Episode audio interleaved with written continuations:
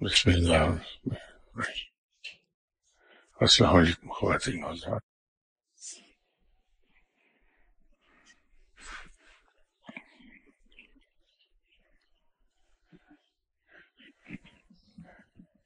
علم و ہنر بہت اچھی اور خوبصورت چیزیں۔ فن کوئی سا بھی ہو، اس میں اگر انسان کمال حاصل کر لے، تو اس کو شہرت بھی حاصل ہوتی ہے اور لوگ عزت بھی حاصل ہو جاتی۔ لیکن یہی علم و ہنر اور فن انسان کی بربادی کا باعث بھی بنتے ہیں۔ وہ اس طرح سے کہ اگر انسان کی فن، ہنر اور علم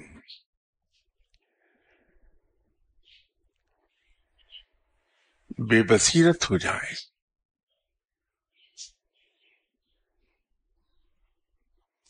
اس میں بصیرت شامل نہ ہو۔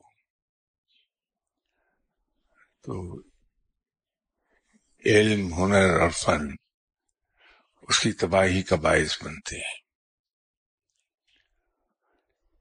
اس کو مولانا روم نے بہت خوبصورت مثال کے ساتھ واضح کیا ہے کہ اگر ایک شخص کے پاس تلوار ہے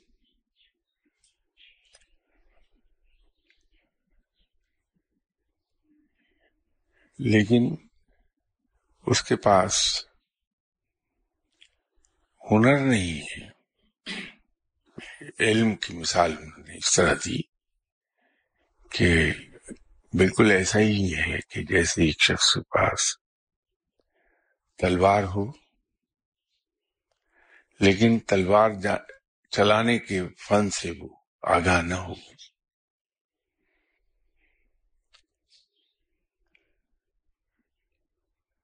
تو وہی تلوار اس کی ہلاکت کا سبب بن جائے گی کہ کوئی بھی تلوار چلانے کا ماہر شخص اگر اس کے مقابلے پر آئے گا تو اس کے اناڑی پن سے وہ تلوار ٹوٹ جائے گی اس کے ہاتھ سے اور یہ ہلاکت چلا جائے گا۔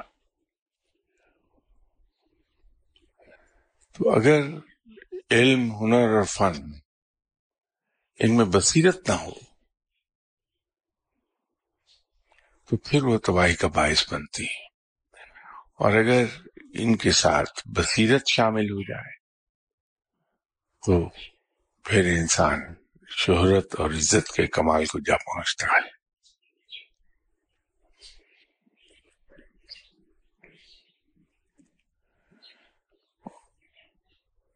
اولیاء کرام سے ہم اکثر ملتے رہتے ہیں۔ ان کی تلاش میں بھی رہتے ہیں۔ اور اگر کوئی ہمارے پہنچ میں آ جائے کوئی ولی اللہ، تو پھر ہم اس کے حاضری دیتے رہتے ہیں۔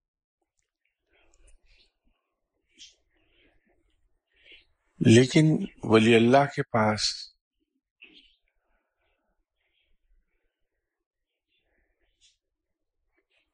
جو علم ہے، اس میں بصیرت بھی شامل ہے۔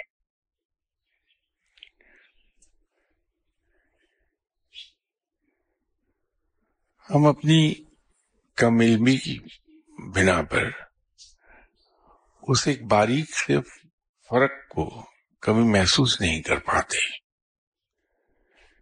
کہ یہ بندہ نور حق سے نوازا ہوا ہے یا ظلمت سے نوازا ہوا ہے؟ اس لیے کہ ہماری نظر تو صرف اس بات پر رہتی ہے کہ جس شخص کے پاس ہم گئے ہیں، اس سے کوئی کرامات ہم نے دیکھی یا نہیں دیکھی؟ وہ صاحب کشف ہے کہ نہیں ہے؟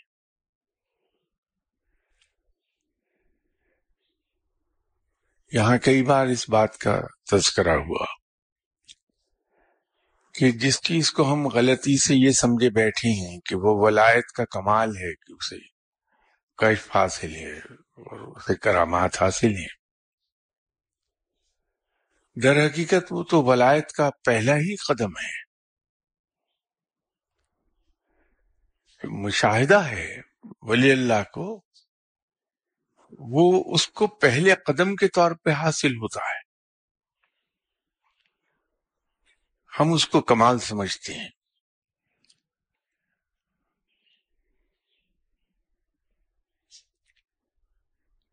کرامات تو پہلے ہی قدم پر حاصل ہو جاتی ہے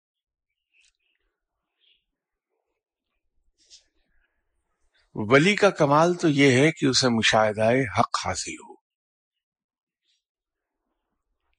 وہ مشاہدہ ہے کہ جب وہ حق کا مشاہدہ کرنے لگے تو پھر یہ سمجھا جائے گا کہ وہ واقعی ولایت کے کسی مقام پر آیا ہے۔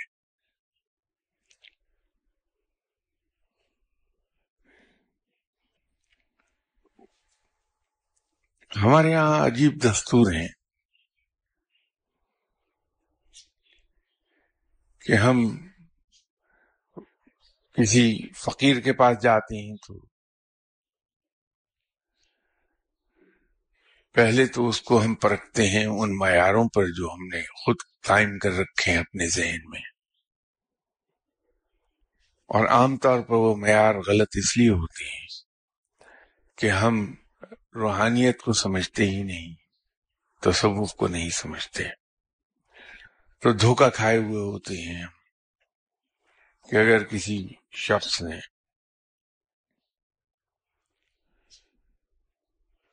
آپ کو یہ بتا دیا کہ صاحب، آپ کے گھر میں فلاں جگہ آپ کا بیڈ روم ہے، اس بیڈ روم میں فلاں جگہ آپ کا بیڈ بچھا ہے، اس کی بیڈ سائڈ ٹیبل پر فلاں چیز پڑی ہے۔ تو ہم یہ سمجھیں گے کہ وہ بہت اعلی مقام کو پہنچا ہوا ہے۔ کچھ بھی نہیں ہے۔ اس کی حقیقت ہی کوئی نہیں۔ اگر کسی شخص نے بتا دیا کہ دو مہینے کے بعد آپ کا یہ کام ہو جائے گا، تو ہم یہ سمجھتے ہیں کہ واہ، بڑا با کمال ولی اللہ ہے۔ سچائی یہ ہے کہ وہ کچھ ہے ہی نہیں۔ وہ تو بیچارہ ابھی تصور کی راہ پر اس نے چلنا سیکھا ہے، قدم اٹھایا ہے۔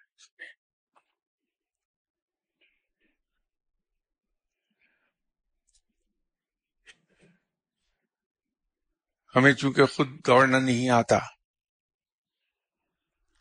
تو ہم نے کسی شخص کو دوڑتے دیکھا تو یہ سمجھیں گے کہ یہ تو اولمپکس میں اگر چلا جائے تو گولڈ میڈل جیت آئے گا اولمپکس میں۔ اس لیے کہ ہم خود واقف نہیں ہیں اس سے۔ حالانکہ ہو سکتا ہے کہ اس کے دوڑنے کا سٹائل ایسا نہ ہو کہ وہ جیت سکے۔ ہو سکتا ہے کہ اس کی رفتار وہ نہ ہو جو کہ وہ اولمپکس میں جا کے گولڈ میڈل جیت سکے۔ لیکن ہم اپنی کم علمی کی بنا پر یہ سمجھیں گے کہ وہ گولڈ میڈل جیت لے گا کہ خود ہم دوڑنا نہیں جانتے۔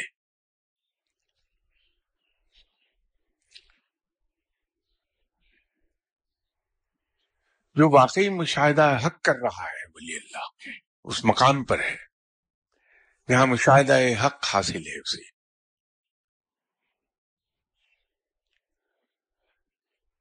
وہ کترانے لگتا ہے۔ مشاہدے کی اس ادنا ترین سطح پر جانے سے، کیونکہ اسے اپنے مقام سے نیچے اتر کر آ کر یہ دنیا کا مشاہدہ کرنا پڑتا ہے، دنیاوی معاملات کا مشاہدہ کرنا پڑتا ہے۔ تو وہ کترانے لگتا ہے۔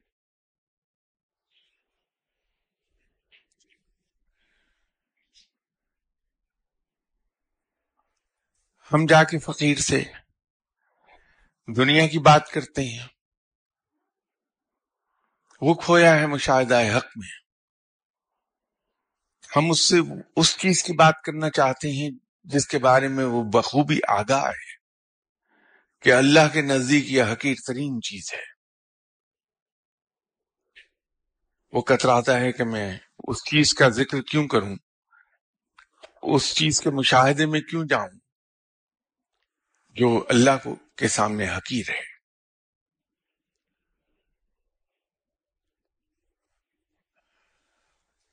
نتیجہ یہ ہے کہ جب ہم بار بار اس سے دنیا کی دعاؤں کا کہتے ہیں، تو فقیر ٹرنے لگتا ہے۔ وہ مجبور ہے کہ وہ اپنے اریٹیٹ ہونے کا اظہار آپ پر نہیں کر سکتا، مجھ پر نہیں کر سکتا۔ اس لیے کہ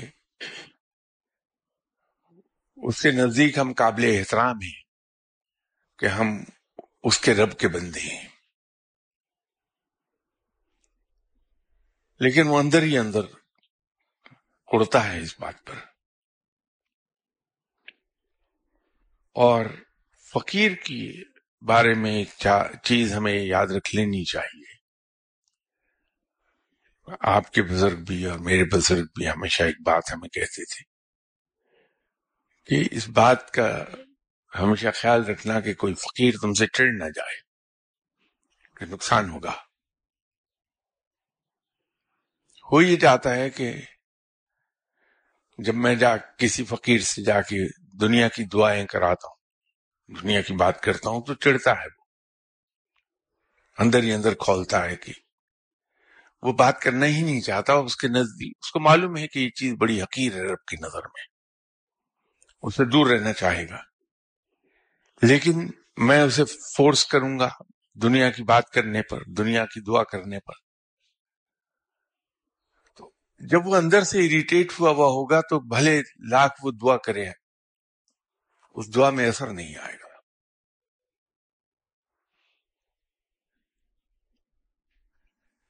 لیکن اگر آپ کہیں اس سے حق کی بات کرنا شروع کر دیں، علم کی بات کرنا شروع کر دیں، رب کی بات کریں،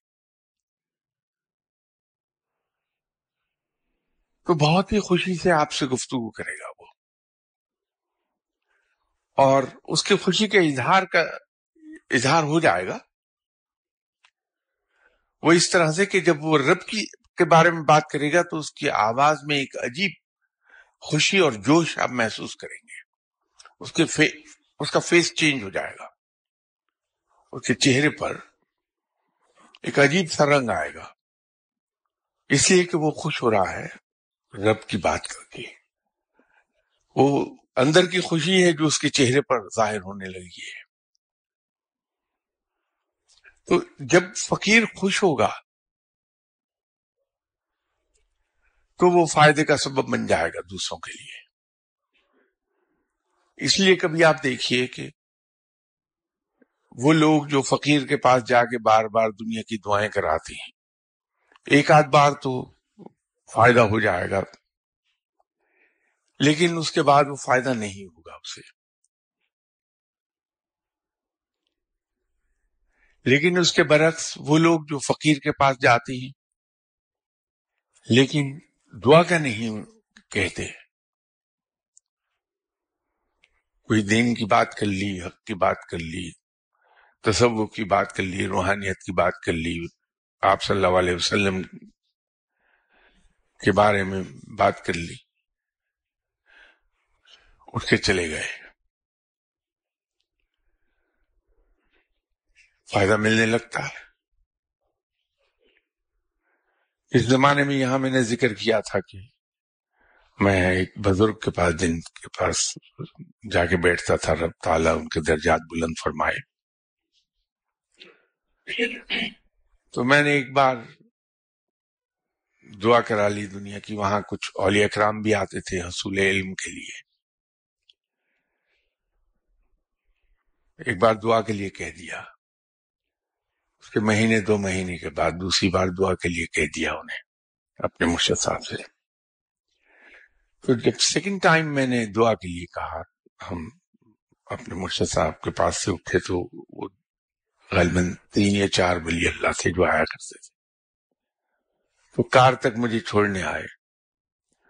تو ان میں سے ایک اللہ تعالیٰ نے اس کی جزا عطا فرمایا کہ انہوں نے بڑا صحیح راستہ مجھے بتا دیا۔ انہوں نے کہا کہ شاہ صاحب گستاخی تو ہے، لیکن ایک عرض آپ کی خدمت میں ہم کرنا چاہتے ہیں۔ فرمائیے، حکم کیجیے کیا ہے؟ تو صاحب نے کہا کہ آپ مرشد صاحب سے دعا کرنا کہا کیجیے اس وقت مجھے بات سمجھ نہیں آئی تھی کہ مجھے منع کیوں کر رہے ہیں۔ لیکن چونکہ ایک صاحب علم نے مجھے کہا تھا اور اپنے ساتھیوں کے بحاف پر بھی انہوں نے کہا مجھے۔ تو احترامن میں نے ان سے کہا کہ ٹھیک، بہت اچھا آئندہ یہ غلطی نہیں ہوگی۔ اس کے بعد بہت سال اپنے مرشد صاحب کی خدمت میں حاضر ہوتا رہا میں۔ لیکن پھر اس نصیحت کو پکڑا میں نے، کبھی دعا کا نہیں کہا۔ مرشد صاحب دنیا سے پردہ فرما گئے چلے گئے۔ ان کے جانے کے بھی کافی عرصے کے بعد یہ راز مجھ پر کھلا کہ مجھے منع کیوں کیا گیا تھا؟ ان لوگوں نے مجھے منع کیوں کیا تھا کہ مرشد صاحب سے دعا کرنا کہا کریں؟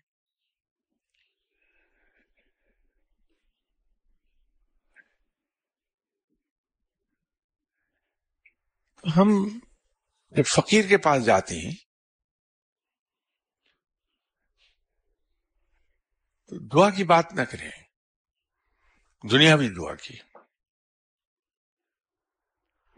آپ علم کی بات کیجیے، دیکھیے کس خوشی سے وہ بات کرتا ہے۔ اور دعا نہ کرانے کے باوجود کس طرح سے فوائد حاصل ہوتے ہیں۔ اب یہ جو فائدہ ہے، یہ بھی ایک ریلیٹو ٹرم ہے۔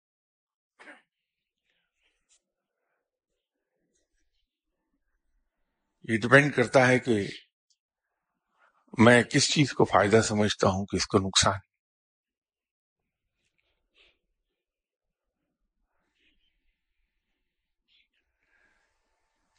اگر ہو سکتا ہے کہ میری نظر میں فائدہ یہ ہو کہ رب تعالیٰ مجھے دنیاوی مال و زر دے دے،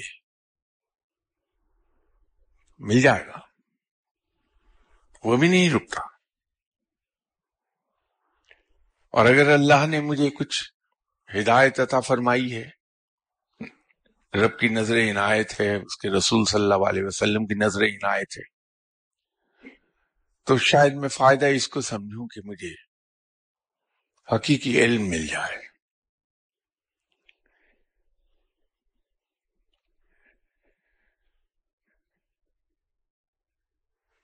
وہ حقیقی علم جو ہے، اس کا جب ادراک ہوتا ہے کہ مجھے ملا کیا؟ تو پھر انسان از خود کہتا ہے کہ فائدہ یہی تھا۔ میں نے یہاں آپ حضرات کی خدمت میں ایک واقعہ بیان کیا تھا کئی سال پہلے۔ اگر ریپیٹیشن کا خوف نہ ہو تو میں دوبارہ وہ آپ سے سنا دوں کہ آپ کی طرح کا ایک آدمی تھا۔ اللہ نے اس کے دل میں شوق ڈالا کہ وہ حقیقی علم سیکھے۔ اللہ کی راہ پر چلے، تصوف کی راہ پر چلے، روحانیت حاصل کر لے۔ تو وہ ایک صاحب مشہور تھے بہت کہ اصلی فقیر ہیں۔ ان کی خدمت میں جا کے بیٹھنے لگ گئے۔ کچھ تیس پینتیس سال سیکھتے رہے ان سے۔ تو ایک وقت آیا کہ مرشد صاحب نے ان کی کہا کہ اب آپ علم کی تکمیل کو پہنچ رہے ہیں۔ یہ آخری چلہ ہے جو چالیس دن کا تم نے کرنا ہے، لیکن اس کے لیے شرط یہ ہے کہ دنیا سے کٹ جاؤ۔ دنیا کے ساتھ تعلق نہ رہے تاکہ تمہارا ذہن ڈسٹریکٹ نہ ہو۔ یہ جو دنیا کی مصروفیات ہیں، یہ اصل میں بہت بڑی ڈسٹریکشن ہیں۔ تو اس کا ایک حل یہ ہے کہ شہر سے باہر جو جنگل ہے، اس جنگل کے این سینٹر میں جا کے بیٹھو تاکہ گزرنے والے تمہاری توجہ کو بھٹکا نہ دیں۔ چالیس دن تمہیں ہو جائیں گے تو پھر آنا۔ جب تم اس جنگل سے نکل رہے ہوگے باہر، تو ایک شخص ملے گا جو تم سے یہ کہے گا کہ تمہیں کیا چاہیے۔ تو لاکھ تمہیں وہ لالچ دے، لیکن تم نے ایک ہی بات پر قائم رہنا ہے کہ مجھے علم چاہیے۔ وہ صاحب جتنا بھی کھانے پینے کا سامان لے جا سکتے تھے، اپنے ساتھ لے کر اس جنگل میں چلے گئے۔ اور جنگل کے درمیان میں بیٹھ گئی تو یہ بات میں مصروف ہو گئے۔ ظاہر ہے کہ وہ لمیٹڈ سامان تھا۔ کچھ دن کے بعد ختم ہو گیا۔ تو باقی دن ان صاحب کے فاقے اور پیاس میں گزرے۔ جب چالیس دن پورے ہوئے تو ان کی حالت بگڑی ہوئی تھی، بھوک اور پیاس سے برا حال۔ تو یہ جنگل سے باہر نکلے۔ تو جو ہی جنگل کے کنارے پر پہنچے تو سامنے سے ایک صاحب آئے اور انہوں نے کہا کہ رب تعالی تمہاری عبادت سے خوش ہوا۔ اور رب نے مجھے تمہارے طرف روانہ کیا ہے کہ تم جو چاہو میں تمہیں دے دوں۔ بولو کیا مانگتے ہو؟ ان صاحب نے کہا کہ مجھے علم دے دیں۔ تو فرشتے نے کہا کہ پاگل ہوئے ہو۔ اپنی حالت دیکھو ذرا۔ بھوک کے مارے اور پیاس کے مارے حال کیا ہے تمہارا؟ تو علم کو چاٹو گے، تمہارے کس کام کا علم اس وقت؟ کوئی ایسی چیز لے لو جس سے تمہاری بھوک اور پیاس ختم ہو، آئندہ کی زندگی آرام سے گزر جائے۔ تو ان صاحب کو اپنے مرشد کا فرمان یاد تھا۔ انہوں نے کہا کہ نہیں، کوئی بات نہیں، مجھے علم دے دو۔ تو تھوڑی سی تکرار کے بعد فرشتے نے کہا کہ ٹھیک ہے، مجھے تو حکم ہے تمہیں دے دینے کا۔ اگر تم بے وقوفی کر رہے ہو علم مانگ رہے ہو تو لے لو علم لے لو اور وہ چلا گیا تو ان صاحب کو علم مل گیا زمانہ پرانا تھا پیدل پیدل سفر ہوتا تھا تو یہ چلے جا رہے تھے رات ہو گئی تو دستور کے مطابق جو گاؤں سامنے آیا انہوں نے وہاں دستک دی مکان پر کہا کہ میں مسافر ہوں مجھے رات گزارنا ہے ان صاحب نے کہا کہ ہاں ہمارے گاؤں میں ایک مسافر خانہ بنا ہے، مہمان خانہ، جس میں مسافر رات گزارتے ہیں، تو آپ بھی آ جائیے، چلیے۔ تو ان کو لے گئے وہ جا کے مہمان خانے میں ٹھہرا دیا۔ کھانا وانا کھایا، رات کو یہ عبادت کر رہے تھے، یہ صاحب تو انہیں گاؤں میں لوگوں کے چلنے پھرنے کی آواز سنائی دی اور رونے پیٹنے کی۔ انہیں خیال آیا کہ ان لوگوں نے مجھے پناہ دی ہے رات گزارنے کا۔ تو دیکھوں تو ہوا کیا انہیں۔ تو دروازہ کھول کے باہر ایک صاحب جو جا رہے تھے، ان سے پوچھا کہ کیا ہو گیا؟ خیریت ہے؟ جو رو پیٹ رہے ہیں لوگ۔ انہوں نے کہا کہ صاحب، ہمارے قبیلے کا ایک جو سردار ہے، اس کا ایک ہی اکلوتا بیٹا ہے، وہ آخری سانس لے رہا ہے۔ انہوں نے کہا کہ کیا ہوا؟ کیا؟ کافی عرصے سے بیمار تھا اور یہ بیماری تھی اس کو۔ انہیں چونکہ علم مل گیا تھا تو انہوں نے ایک لمحے کو آنکھیں بند کی اور کہا کہ ایسا کرو، یہ ہر گھر کے باہر آپ کے ایک بوٹی اگی ہوئی ہے، اس کے پتلے، پتے توڑو اور مسلو، اس سے جو رس نکلے گا، اس بچے کے حلق میں ٹپکا دو، بچہ ٹھیک ہو جائے گا۔ اس شخص نے جا کے اپنے سردار سے کہا، تو سردار نے سوچا کہ بچہ تو ہاتھ سے جا ہی رہا ہے۔ یہ بھی کر لینے میں کیا حرج ہے؟ تو انہوں نے وہ بوٹی توڑی اور اس کو انگلیوں میں مسئلہ جو رس نکلا، وہ بچے کے حلق میں ٹپکا دیا۔ صبح تک بچہ کافی بہتر ہو گیا ہوا تھا۔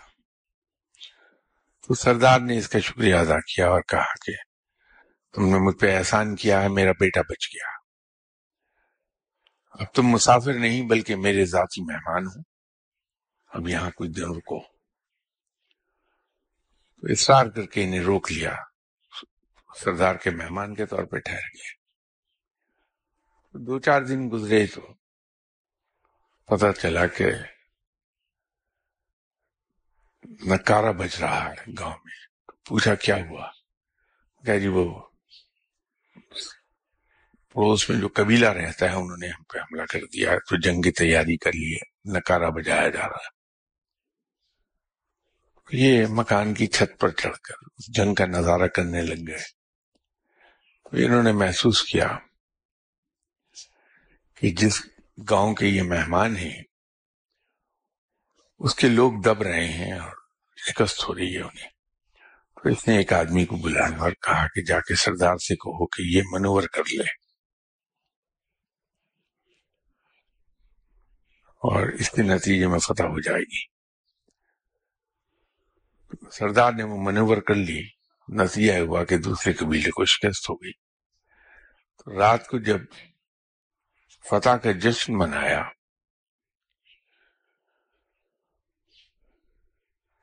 اس میں سردار نے لوگوں سے ایڈریس کیا اور کہا کہ یہ جو ہمارے مہمان ہیں، یہ کوئی صاحب علم لگتے ہیں۔ اور میرا خیال ہے کہ اس قبیلے کے سردار ہونے کا حق انہیں زیادہ ہے میری نسبت۔ تو میں ان کے حق میں دستبردار ہو رہا ہوں۔ آج سے یہ آپ کے سردار ہیں۔ تو یوں دنیا بھی مل گئی انہیں۔ قبیلے کے سردار ہو گئے۔ تو اس پر پھر انہیں خیال آیا کہ مرشد کی بات میں حکمت کیا تھی۔ اگر میں اس وقت کوئی دنیا کی چیز مانگ لیتا تو کچھ عرصے میں ختم ہو جاتی۔ تو علم مانگا تو علم حاصل ہونے کے نتیجے میں علم بھی آیا اور دنیا بھی آ گئی۔ تو جب ہم فقیر کے پاس جا کے بیٹھتے ہیں اور اس سے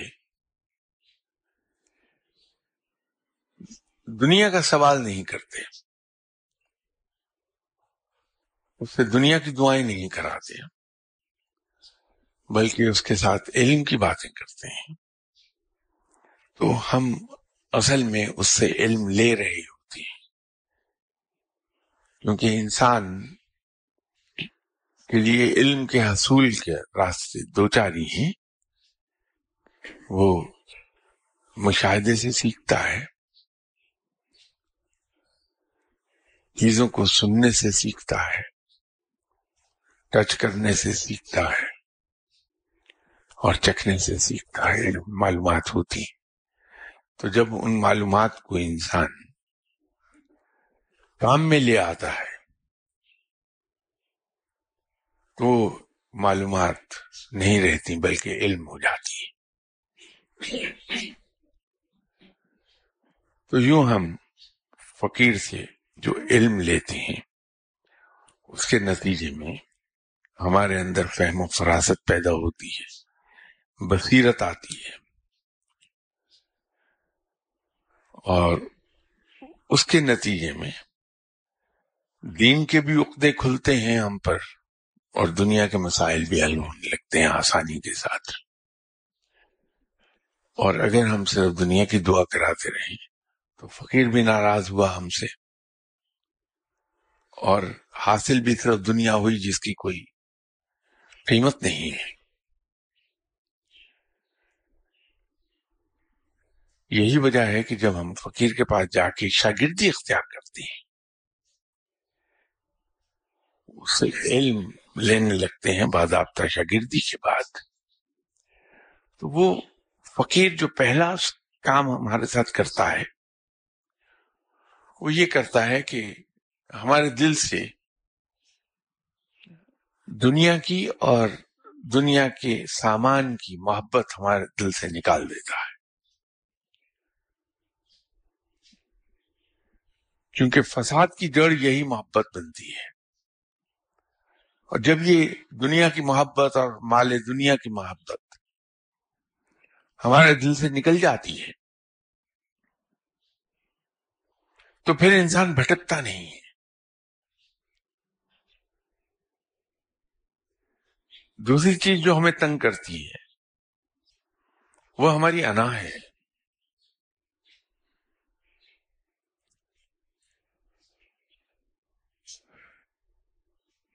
ہمارے دل میں کدورت جو پیدا ہوتی ہے، کینا پیدا ہوتا ہے۔ دوسرے انسان کے لیے حکارت پیدا ہوتی ہے، غصہ پیدا ہوتا ہے۔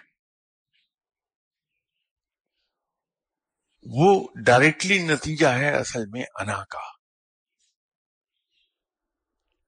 تو جب وہ دوسرا سبق پڑھاتا ہے فقیر ہمیں تو یہ پڑھاتا ہے کہ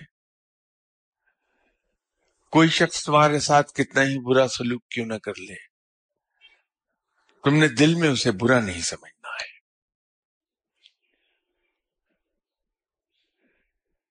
تو وہ الفاظ مختلف ہو سکتے ہیں، سکھانے کا طریقہ ہر انسان کا مختلف ہو سکتا ہے۔ ہر فقیر کا انداز مختلف ہو جائے گا۔ کوئی فقیر آپ کو یہ کہہ سکتا ہے کہ دیکھو بھائی، معاف کر دینا سنت ہے۔ آپ صلی اللہ علیہ وسلم نے زندگی میں نہ کسی کو برا سمجھا، نہ کسی سے بدلہ لیا، نہ کسی کے بارے میں برا سوچا۔ صرف محبت کی ہے آپ صلی اللہ علیہ وسلم نے، خلق خدا کے ساتھ۔ تو اس سنت پہ عمل کر لو۔ کوئی تمہارے ساتھ زیادتی کرتا ہے تمہیں، نقصان پہنچا دیتا ہے، تمہاری جڑیں کاٹتا ہے، تمہارے خلاف پراپگنڈا کرتا ہے، تمہیں گالی دیتا ہے۔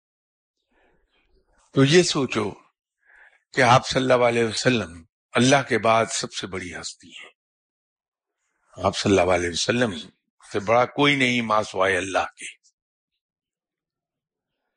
تو اتنی عظیم ہستی اگر انہوں نے کبھی بدلہ نہیں لیا، انہوں نے کسی کے بارے میں دل میں کوئی چیز رکھی نہیں کہ اس نے کیا کیا تھا میرے ساتھ۔ تو ہم تو پھر امت ہی ہیں۔ تو ہمارا کیا کام ہے کہ ہم بدلہ لیں؟ ہمارا کیا کام ہے کہ کسی کو برا سمجھیں؟ ہمارا کیا کام ہے کہ کسی کو حقیر جانے ہو سکتا ہے وہ یوں کہہ دے آپ سے۔ ہو سکتا ہے کہ اگر مختصر بات کرتا ہے تو یوں آپ سے کہہ دے کہ بھائی، کسی کو برا نہ سمجھو، کوئی تمہارے ساتھ کیسے ہی سلوک کیوں نہ کرے؟ ہنستے رہو۔ ہو سکتا ہے کہ کوئی فقیر آپ کو یہ سبق پڑھائے کہ بھائی حدیث ہے آپ صلی اللہ علیہ وسلم کی کہ تم میں سب بہترین شخص وہ ہے جس سے دوسروں کو نفع پہنچے۔ تو کوشش کرو کہ دوسروں کے لیے تم باعث سے منافع بن جاؤ۔ تمہاری ذات سے ہر ایک کو فائدہ ہی پہنچے نقصان نہ ہو کبھی۔ ہو سکتا ہے کہ وہ یوں آپ سے کہہ دے کہ حدیث ہے، آپ صلی اللہ علیہ وسلم کا فرمان ہے کہ تم میں بدترین شخص وہ ہے جس کے شر سے لوگ خوف زدہ ہو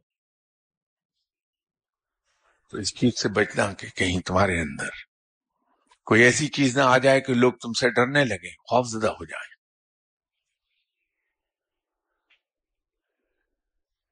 یہ پڑھانے کا، تعلیم دینے کا ایک انداز ہے۔ ہو سکتا ہے کہ وہ ولی اللہ علم کی ایسے مقام پر ہو جہاں گفتگو نہیں ہوتی، خاموشی کی زبان چلتی ہے۔ تو وہ صرف خاموش بیٹھے اور آپ اس سے سیکھتے چلے جائیں، خاموشی کی زبان کو پڑھتے چلے جائیں آپ۔ ایسے فقیر بھی ملیں گے آپ کو۔ جو گفتگو نہیں کرتے، خاموش بیٹھتے ہیں لیکن ان کے شاگرد، ان کے ارد گرد بیٹھے ہوئے سیکھتے چلے جاتے ہیں۔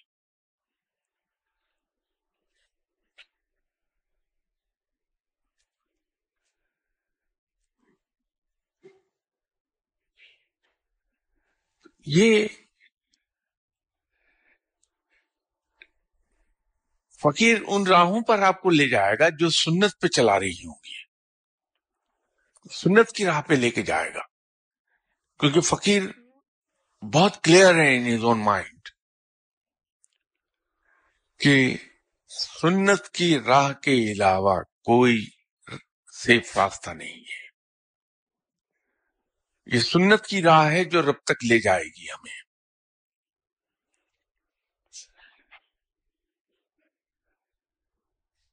ہم لوگ، خاص طور پہ میں، مجھے اپنا پتا ہے، آپ تو بھلے لوگ ہیں، اچھے لوگ ہیں۔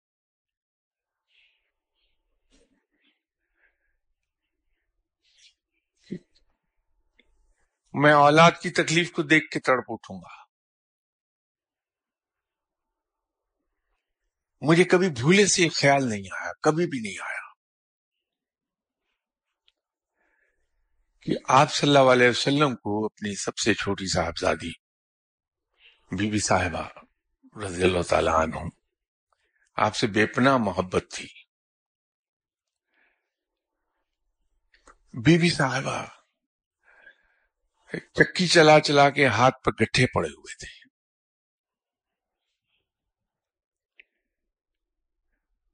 شانے پر پانی کا مشکیزہ اٹھا اٹھا کے سٹریپ کا نشان آ گیا تھا۔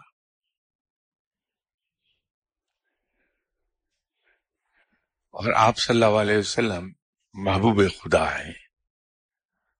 آپ صلی اللہ علیہ وسلم نبی آخر زماں ہیں، امام الانبیاء ہیں۔ دونوں جہاں کے خزانے آپ کی ٹھوکروں پر پڑے ہیں۔ اتنی محبت کے باوجود کبھی دنیا آتا نہیں کی وہاں۔ اور جب بی بی صاحبہ نے ایک بار شکایت کر دی، تو آپ نے اس شکایت پر بھی سوائے نصیحت کے کچھ نہیں کیا۔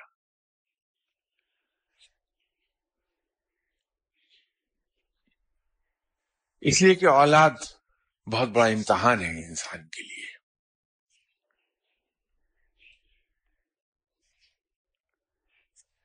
تو یہ سنت کی راہ ہی اصل میں، وہ راہ ہے جس پر فقیر چلتا ہے اور اپنے پاس بیٹھنے والوں کو چلانا چاہتا ہے۔ وہ جانتا ہی ایک راہ ہے، وہ ہے سنت ہی۔ اس لیے کہ آپ صلی اللہ علیہ وسلم کی حیات طیبہ عملی قرآن ہے۔ تو جو انسان سنت کی راہ پکڑتا ہے، وہ در حقیقت قرآن پر عمل کر رہا ہے۔ اور قرآن پر عمل ہی سلامتی کی راہ ہے۔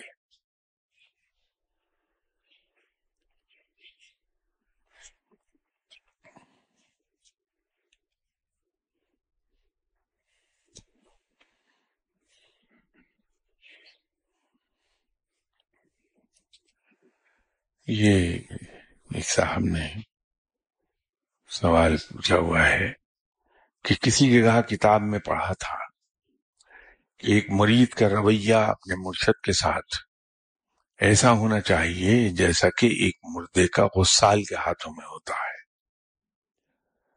مردے کی اپنی کوئی مرضی نہیں ہوتی، بلکہ غسال جیسے چاہے اسے حرکت دیتا ہے۔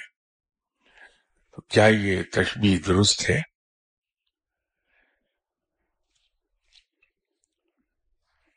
تشبیہات میں اس کے الفاظ پر ہمیں نہیں جانا چاہیے، کیونکہ جو تمثیل ہے، جو مثال ہے، وہ تو صرف مثال ہے۔ میں بھی ایک زمانے میں بھٹکا تھا یہ بات سن کر۔ میری دنیاوی تعلیم نے مجھے بھٹکایا۔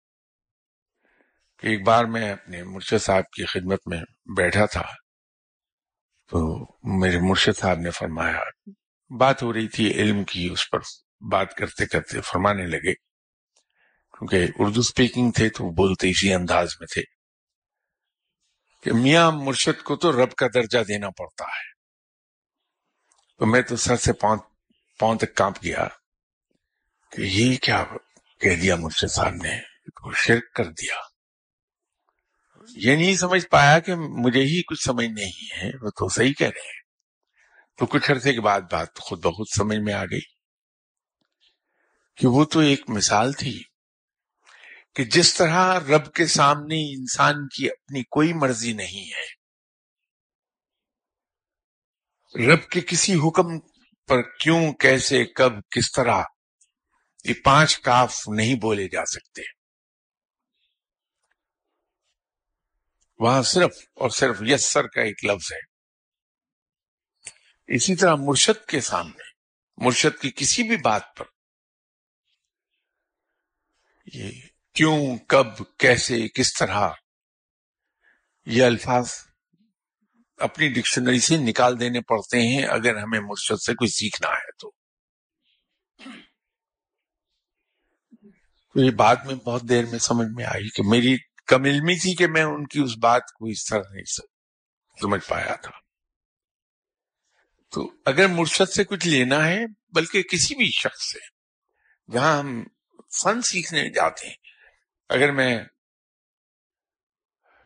ٹیکنیشین کا کام کرتا ہوں، کار مکینک کا کام سیکھ رہا ہوں، تو وہاں جو استاد ہے میرا، اس کے سامنے اگر میں نے یہ الفاظ استعمال کرنے شروع کر دیے کب، کیسے، کس طرح، کیوں؟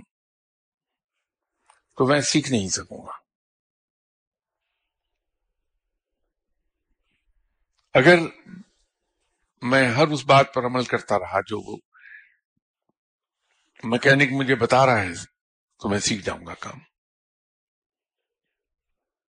تو جب مرشد صاحب آپ سے کوئی بات کہہ دیں، تو بھلے ہماری عقل اسے تسلیم نہ کر رہی ہو، اس کو مان لینا چاہیے۔ اور بالآخر فائدہ ہی ہوگا۔ یہی بات میں والدہ کے بارے میں کہتا ہوں کہ انسان کی والدہ جو حکم دیں، بھلے ہماری تعلیم، ہماری عقل، ہماری فہم، ہماری فراست، ہمارا تجربہ۔ چیخ چیخ کر یہ کہہ رہا ہو کہ والدہ کی بات ماننے میں نقصان ہو جائے گا۔ مان لینی چاہیے۔ رب اپنی رحمت کے صدقے اس نقصان کو نفع میں بدل دیتا ہے۔ یہ میرا ذاتی تجربہ بھی ہے۔ والدہ کی ہر بات کو بغیر کسی چون چرا کے تسلیم کر لیجیے، اس پہ عمل کر لیجیے۔ جہاں یقینی طور پر نقصان دکھائی دے رہا تھا، وہیں فائدہ ہو جائے گا۔ تو مرشد اور ماں، بلکہ میں تو یہ عرض کرتا ہوں کہ اصل مرشد تو ماں ہے۔ والدہ سے بڑھ کر کوئی ولی اللہ نہیں ہے۔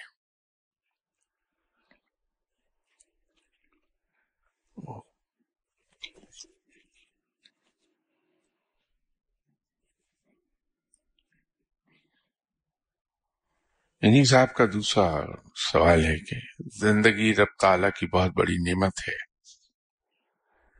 اس پر مہربانی کر کے روشنی ڈالیں۔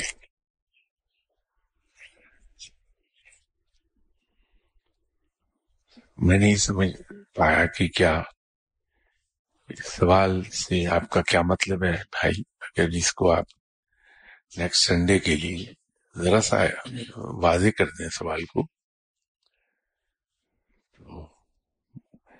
میں تو ایک بات جانتا ہوں کہ زندگی بہت بڑی نعمت ہے اگر اس کو ہم نے اس انداز میں گزارا کہ اطاعت رب کی اور جینا دوسروں کے لیے۔ مگر یہ موٹو ہو گیا ہمارا زندگی کا۔ کہ اطاعت ہم رب کی کریں گے اور جیئیں گے ہم دوسروں کے لیے، تو زندگی رحمت ہے، ورنہ زحمت۔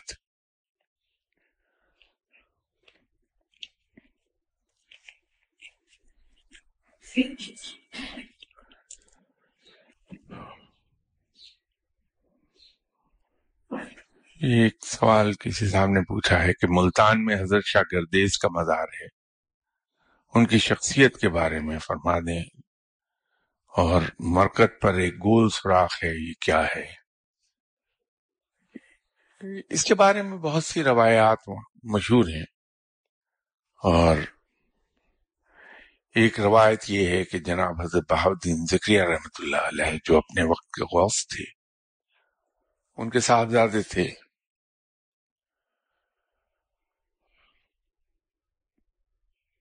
وہ بھی ولی اللہ تھے۔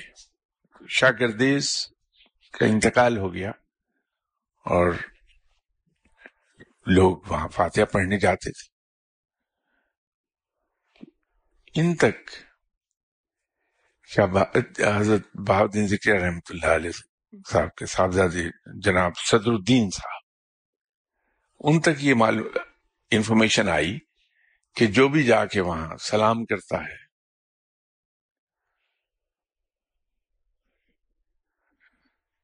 وعلیکم السلام کی آواز بھی آتی ہے اور قبر میں سے ایک ہاتھ باہر آتا ہے مسافے کے لیے۔ جناب صد الدین صاحب، تشریف لے گئے شاگردیز صاحب کے مزار پر اور جا کے سلام بآواز بلند سلام عرض کیا تو وہ ہاتھ وہاں سے نکلا۔ تو جناب صد الدین صاحب نے ہاتھ تو ملا لیا لیکن شاگردیز صاحب فرمانے لگے کہ دیکھو یہ خلاف شرع حرکت ہے۔ اس سے خلق خدا گمراہ ہوگی، یہ کام نہ کرو۔ تو اس روایت کے مطابق قبر سے آواز آئی کہ ٹھیک ہے، آج کے بعد سے یہ نہیں ہوگا، لیکن تمہارا نام بھی کوئی نہیں جانے گا۔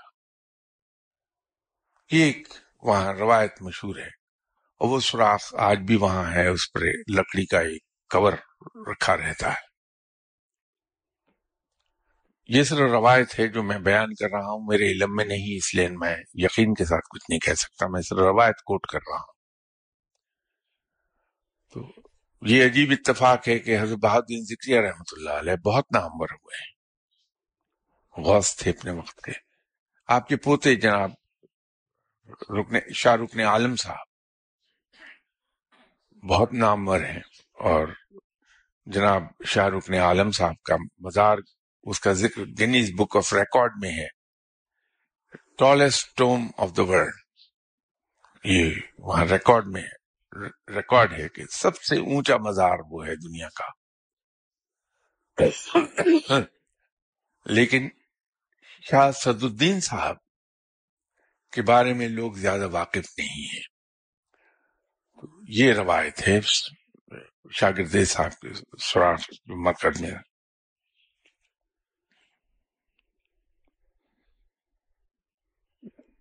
احاطہ اسی کا ایک دوسرا حصہ ہے کہ احاطہ مزار میں نقش پار حضرت علی کرم الوجہ ہے، ان، اس کی کیا حقیقت ہے، کیا یہ اصلی ہے؟ میں نے دیکھا نہیں۔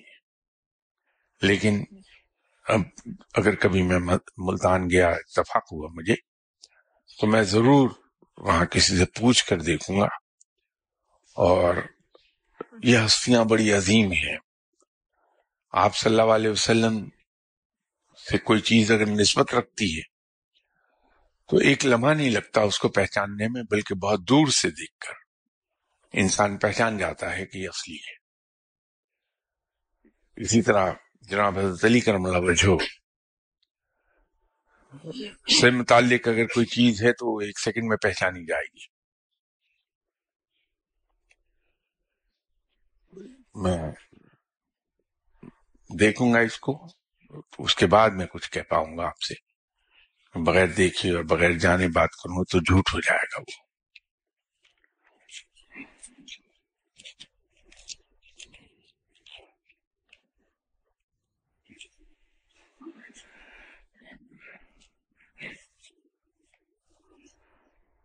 ایک سوال ہے کہ آپ نے ایک نشست میں سورہ بقرہ کے پہلے تین رکوع پڑھنے کے بارے میں بتایا تھا۔ عرض ہے کہ یہ مغرب کی نماز کے بعد پڑھنے ہیں یا عشاء کی نماز کے۔ اسی طرح سورہ تقابن اور سورہ سبا یہ دونوں مغرب کی نماز کے بعد پڑھنی ہیں یا عشاء کی نماز کے۔ جواب میں آپ کا دے دیتا ہوں، اس کی طرف سے اپنی طرف سے عرض کر دوں گا۔ یہ نماز فجر کے بعد پڑھنے کے ہیں، سورہ بقرہ کے پہلے تین رکو اور اسی طرح سورہ تقابن اور سورہ سبا عشاء کی نماز کے بعد۔ لیکن دونوں ایک وقت پہ نہ پڑھیے گا۔ ون آفٹر دی ادر پڑھنے کی چیز ہے کہ ایک آپ پڑھ لیجیے، چھ سات مہینے پورے کر لیجیے، اس کے بعد پھر دوسری سورہ پڑھ لیں۔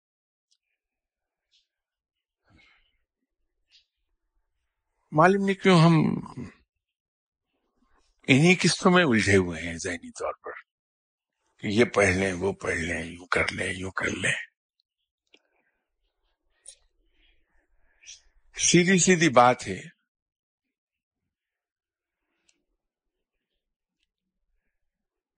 کہ آپ صلی اللہ علیہ وسلم اور اللہ کے حضور ایک بات ہم کیوں نہیں عرض کر دیتے؟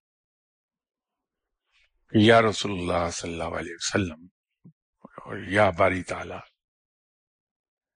مجھے کچھ نہیں چاہیے، صرف آپ کی ذات چاہیے، وہ غطا فرما دی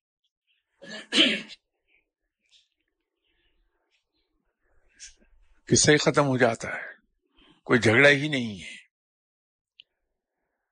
یہی میں نے ایک زمانے میں عرض کیا تھا کہ میرے مرشد صاحب نے ایک دن ہم دونوں تنہا بیٹھے تھے، میں اور مرشد صاحب، بڑے موڈ میں تھے اور کمال کی علم کی باتیں کر رہے تھے۔ بہت ہی بلند پایا۔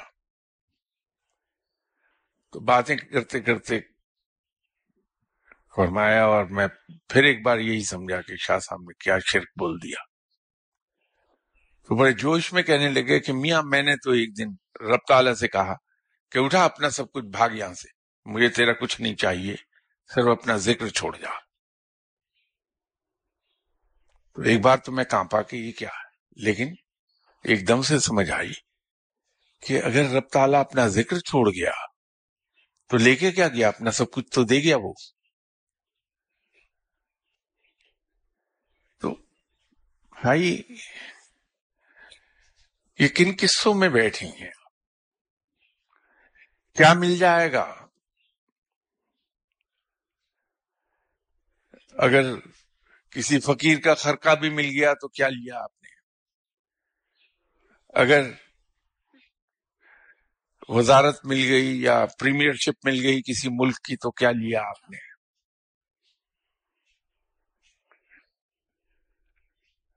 آپ مجھے ذرا یہ تو بتا دیجیے کہ ایک ہستی یہاں سو رہی ہیں، جن کا نام ہے جناب حضرت داتا گنج بخش رحمت اللہ علیہ۔ ان کے پاس کون سی وزارت عظما تھی یا وزارت تھی؟ کون سی دولت تھی؟ کیا عہدہ تھا؟ کیا مقام تھا؟ ایک جھونپڑی۔